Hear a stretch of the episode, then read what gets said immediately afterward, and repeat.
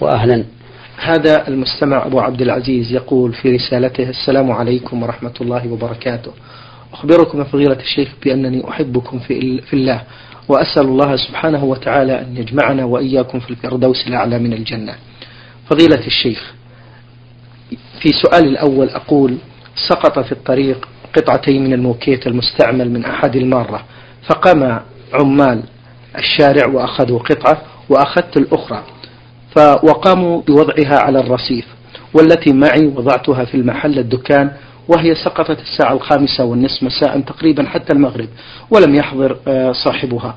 وفي اليوم الثاني قمت بإخراجها حول المحل وبشكل واضح لكي يتعرف عليها صاحبها ولم أجد أحد يسأل عنها أكثر من أسبوع وأنا أخرجها. كل يوم حتى المغرب. وبعد ذلك قمت بإدخالها في المحل. هل أستعملها أم أدفع آه، ثمنها وأنويها صدقة لصاحب هذه القطعة؟ أرجو من فضيلة الشيخ محمد إجابة.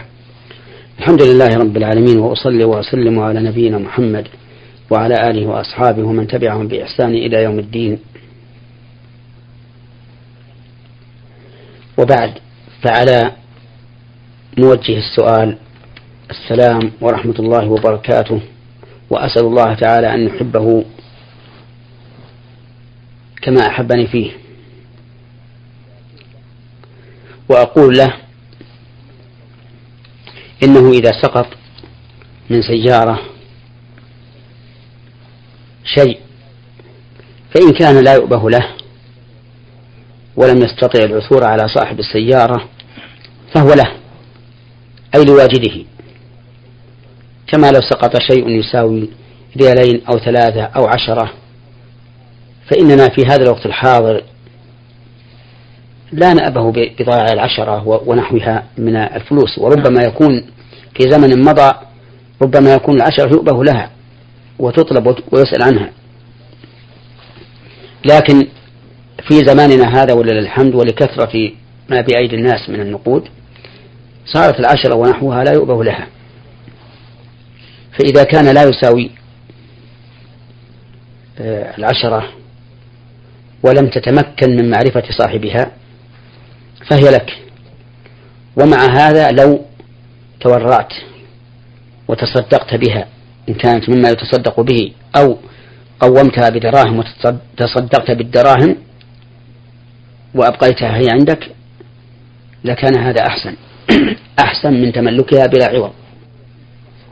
وأما إذا كنت تعلم صاحب السيارة فإن الواجب عليك أن تخبره بها ولو كانت قليلة فلو سقط من صاحب السيارة مفتاح لا يساوي ريالين وأنت تعلم صاحب هذه السيارة فإن الواجب عليك إيصاله إليه أو إخباره بذلك بأنه, بأنه سقط منك هذا المفتاح وهو عندي. لأنه يفرق بين المعلوم وبين المجهول. وأما إذا كان الساقط من السيارة شيئا يؤبر له وتتبعه همة أوساط الناس فإن الواجب عليك أن تعرفه سنة كاملة. بمعنى أن تبحث عن صاحبه سنة كاملة. فإن جاء صاحبه فهو له وإن لم يأتي فهو لك. وهكذا يقال أيضا فيما نجده في الأسواق من اللقط فإن الشيء الزهيد الذي لا يساوي إلا شيئا لا تتبعه همة أساط الناس يكون لواجده. لأن النبي صلى الله عليه وعلى آله وسلم رأى تمرة في السوق فقال لولا أني أخشى أن تكون من الصدقة لأكلتها. وأما إذا كان من الأمور التي تتبعه همة أوساط الناس ويبحث الرجل الذي منه عنه فإنه لا بد من تعريفه أي طلب بصاحبه والسؤال عنه لمدة سنة كاملة فإن جاء صاحبه وإلا فهو لواجده. فأنت انظر إلى هذا الماكيت الذي وجدت. إذا كان لا يساوي إلا شيئا يسيرا زهيدا فهو لك. إذا تعذر, إذا تعذر معرفة صاحب السيارة مع أن الأولى كما قلت أن تقومه وتصدق بثمنه لصاحبه أو تتصدق به على أحد ينتفع به. أما إذا كان مما يؤبه له وتتبعه همة أوساط الناس فلا بد من تعريفه لمدة سنة كاملة لعل صاحبه يجده. فإن لم يوجد فهو لك. ومع هذا فنقول في هذه الحال الأولى أن تتصدق بقيمته عن صاحبه أو تصدق به هو إذا كان مما ينتفع به. نعم. بارك الله فيكم. له سؤال ثاني فضيلة الشيخ وأخير يقول بعض الزبائن يأتون نعم وإنما جعلنا الأولى أن يتصدق به أو يقومه فيتصدق بقيمته لأنه في الحقيقة ليس لقطة محضة نعم. وليس معلوما عين صاحبه فهو بين بين. فلذلك قلنا الأحوط والأولى أن يتصدق به. أو يتصدق بقيمته ويتملكه. نعم. طيب. يقول في سؤاله الثاني بعض الزبائن يأتون إلى المكتب العقاري ويسألون عن سكن وإذا شاهدوا المحل دفعوا عربون لكي يكون على حظهم تقريبا دفعوا؟ عربون. نعم. لكي يكون على حظهم تقريبا 500 ريال سعودي ويذهبون إلى مكاتب أخرى ويبحثون في محل مثل الدور أو الشقق أو الدكان. وإذا وجدوا عقارا أفضل لم يأتوا إلينا. هل العربون الذي أخذناه حلال لنا أم لصاحب العقار المنزل؟ وأحيانا لا يأتون إطلاقا. نرجو بهذا إفادة. آه العربون هو الذي يقدم عند عقد البيع أو الإجارة نعم. على أن المقدم لهذا العربون إن أتم العقد فهو من الثمن نعم. أو من الأجرة وإن لم يتم العقد فهو لصاحب العقار أو للبائع وعلى هذا فإذا أعطاكم المستأجر 500 ريال على أنها عربون ولم يحضر وأيس من حضوره فهي لكم ولكنها تكون لصاحب العقار ولك أنت يا صاحب المكتب. نعم. فإنها تكون لصاحب العقار ولصاحب المكتب منها آه، مقدار أجرته. فإذا كان له على المئة خمسة ريالات فإنه يأخذ آه، على هذا أيضا على هذا العربون نصف العشر. نعم. بارك الله فيكم. من السودان جعفر محمد يقول إذا إذا كان هناك شابة موافقة على الزواج من شاب شارب للخمر والعياذ بالله هل يجوز لوالديها أن يمنعاها عن ذلك؟ إذا هي وافقت على ذلك فأرجو بهذا إفادة. إذا رضيت البنت شخصا ليس بكفء في دينه فإنه يجب على ولي أمرها أن يمنعها منه. ولا يجوز أن يوافقها لأنه ولي يجب عليه فعل الأصلح وهذا من الحكمة في أن النكاح لا يصح إلا بولي لئلا تختار البنت من ليس بكفء لها في دينه ولكنه خدعها حتى وافقت عليه وينبني وجواب السؤال ينبني على هذه القاعدة نعم. فإذا رضيت هذه البنت هذا الخاطب الذي يشرب الخمر فإنه يجب على والديه على والدها الذي هو وليها الأول أو على وليها الآخر إذا لم يكن لها ولي أولى منه أن يمنعها من التزوج به. لأنه ولي وشرب الخمر والعياذ بالله من كبائر الذنوب. لأن الخمر محرم بكتاب الله وسنة رسول الله صلى الله عليه وعلى آله وسلم وإجماع المسلمين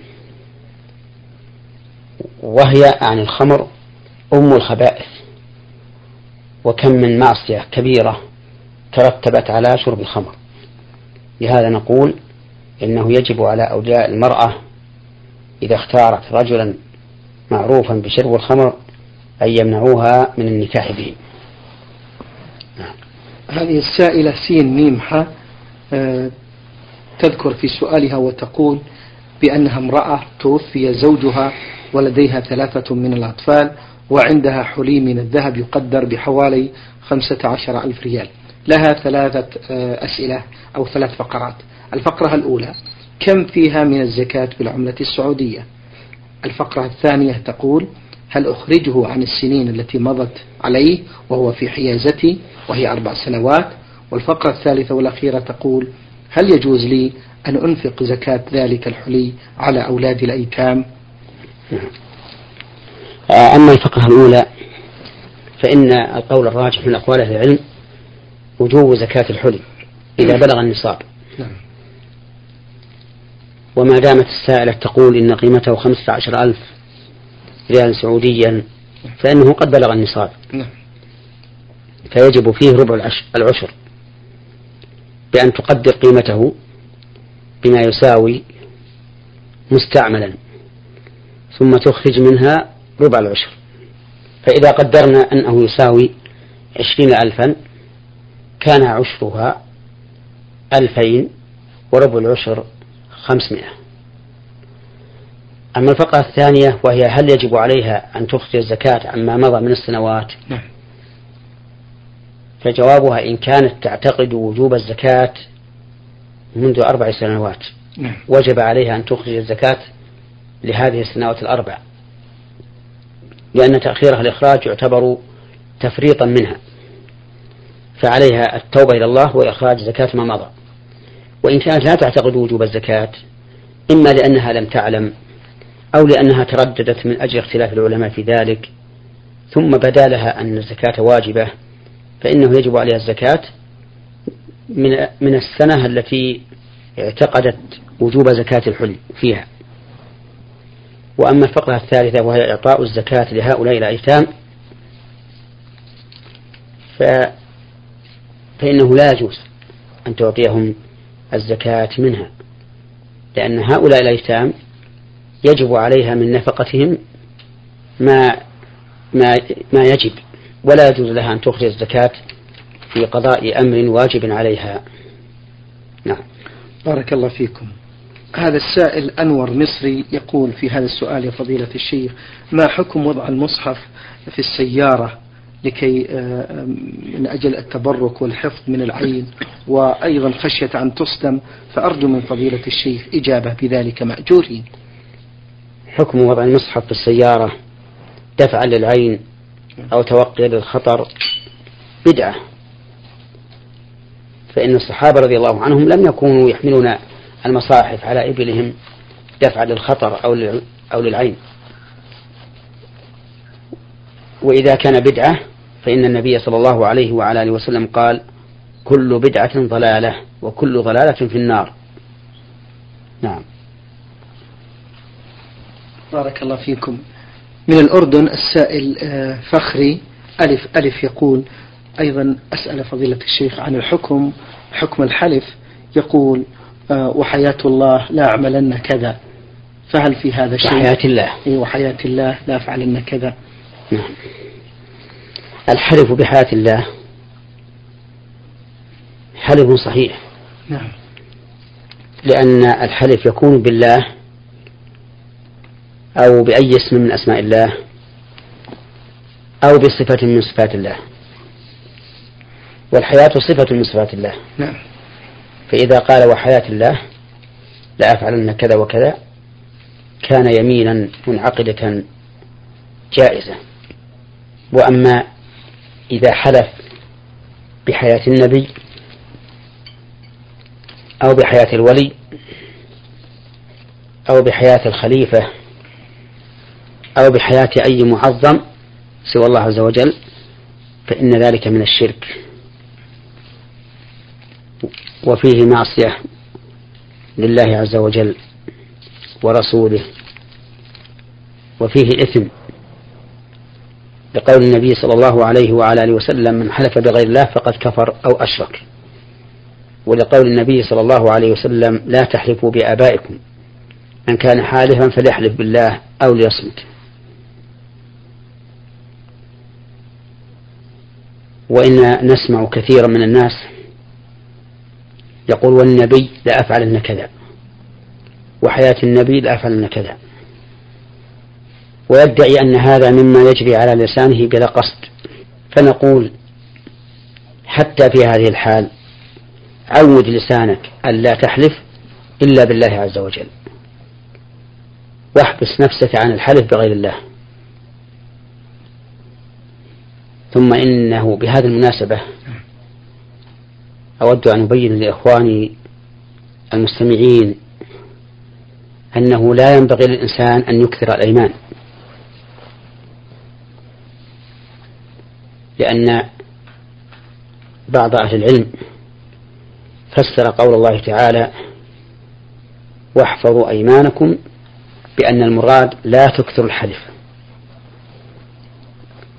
وإذا قدر أن الإنسان حلف على شيء مستقبل فليقل إن شاء الله. لأنه إذا قال إن شاء الله كان في ذلك فائدتان عظيمتان. الفائدة الأولى أن هذا من أسباب تسهيل الأمر الذي حلف عليه وحصول مقصوده والثاني أنه لو لم يفعل فلا كفارة عليه. ودليل ذلك قصة سليمان النبي عليه الصلاة والسلام حين قال والله لأطوفن الليلة على تسعين امرأة تلد كل واحدة منهن ولا من يقاتل في سبيل الله. فقيل له قل إن شاء الله فلم يقل اعتمادا على ما في نفسه من اليقين. فطاف على تسعين امرأة فلم تلد إلا واحدة منهن شق إنسان أي نصف إنسان. قال النبي صلى الله عليه وعلى آله وسلم لو حلف لو قال إن شاء الله لم يحنث وكان دركا لحاجته. وأما الفائدة الثانية وهي أنه لو لم يفعل لم يحنث يعني لو حلف أن يفعل شيئا فلم يفعل وقد قال إن شاء الله فإنه لا حنث عليه أي لا كفارة عليه لقول النبي صلى الله عليه وعلى آله وسلم من حلف فقال إن شاء الله فلا حنث عليه. طيب. نعم.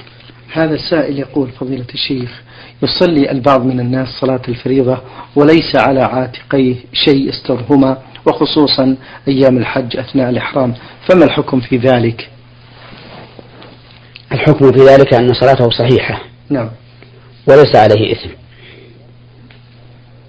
ولكن الأفضل أن يستر منكبيه أما الأول فلأن النبي صلى الله عليه وعلى آله وسلم قال في الثوب إن كان واسعا فالتحف به وإن كان ضيقا فاتزر به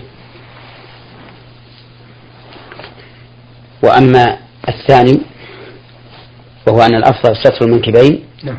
فلقول النبي صلى الله عليه وعلى آله وسلم لا يصلي أحدكم في الثوب الواحد ليس على عاتقه أو على عاتقيه منه شيء. فإذا قدر أن الإنسان في حال الإحرام قد ألقى رداءه ولم يبقى عليه إلا الإسار وصلى فإن صلاته صحيحة. لكن الأفضل أن يأخذ الرداء ليستر منكبيه. نعم. بارك الله فيكم. نشاهد البعض من الناس يقصر ثوبه ويطيل السروال فما ترون في ذلك فضيلة الشيخ؟ نرى أنه لا حرج في ذلك ما دام السروال لم ينزل عن الكعبين نعم.